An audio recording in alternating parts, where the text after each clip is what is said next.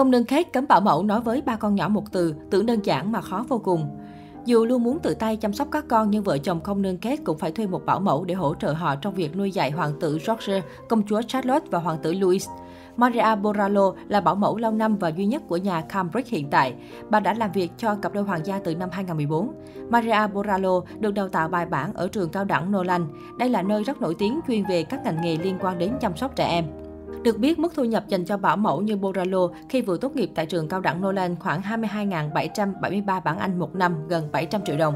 Sau 12 tháng kể từ khi các bảo mẫu này nhận bằng tốt nghiệp, thu nhập của họ sẽ tăng lên 40.000 bảng Anh một năm, 1,2 tỷ đồng.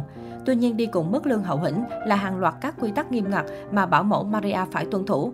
Theo truyền thông Anh, vợ chồng hoàng tử William Kate cấm bà Maria nói một từ với các hoàng tử công chúa nhỏ, đó là từ kiss, nhóc con, trẻ con.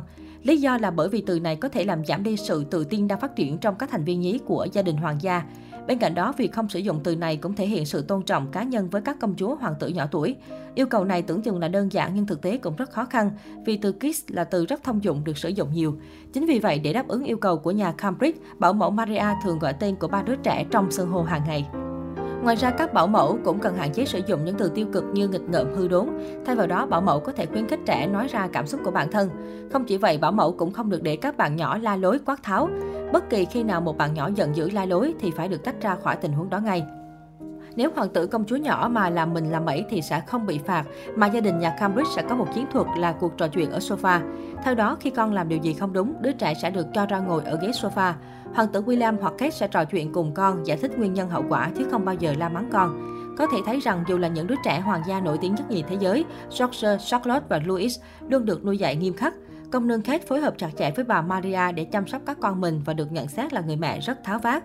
Ba con nhà Kate chuẩn bị đi ngủ từ lúc 7 giờ tối. Cứ vài ngày, ba đứa trẻ sẽ được làm quen với các món ăn hoặc mùi vị mới.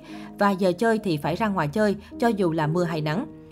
Trong số các con của công nương Kate nói riêng và các em bé hoàng gia nói chung, công chúa Charlotte hiện đang là một trong những thành viên nhí hoàng gia được yêu thích nhất và nổi tiếng nhất hiện nay. Sinh ra trong hoàng tộc đình đám, Charlotte nhận vô số những đặc quyền kể từ khi chào đời. Đặc biệt cô bé có thể nhận được món quà độc nhất vô nhị nếu như hoàng tử William thừa kế ngai vị. Khi công tước xứ Cambridge đăng cơ, Charlotte sẽ trở thành con gái duy nhất của quân chủ nước Anh và có thể được sắc phong một danh hiệu mới cao quý hơn, đó chính là đại công chúa, công chúa hoàng gia Princess Royal, tước vị nổi tiếng và đặc biệt nhất hoàng gia Anh. Đại công chúa hoặc công chúa hoàng gia là một danh hiệu được phong cho trưởng nữ của vua hoặc nữ hoàng Anh. Điều đó đồng nghĩa với việc con gái Lilibet của Meghan sẽ không có cơ hội được ban tặng món quà đặc biệt này. Trong lịch sử Hoàng gia Anh đã có 7 người được sắc phong danh hiệu này. Đương kim công chúa Hoàng gia là bà Anne, con gái duy nhất của nữ hoàng Anh Elizabeth đệ nhị và cố hoàng đế Philip.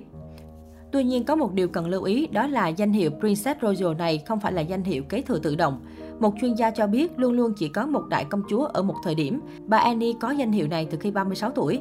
Ngay cả khi công chúa Charlotte có được danh hiệu, cô gái cũng không thể sử dụng mà phải đợi đến khi bà Annie không còn dùng nữa. Chắc chắn sẽ còn dùng rất lâu nữa Charlotte mới chính thức sở hữu danh hiệu này.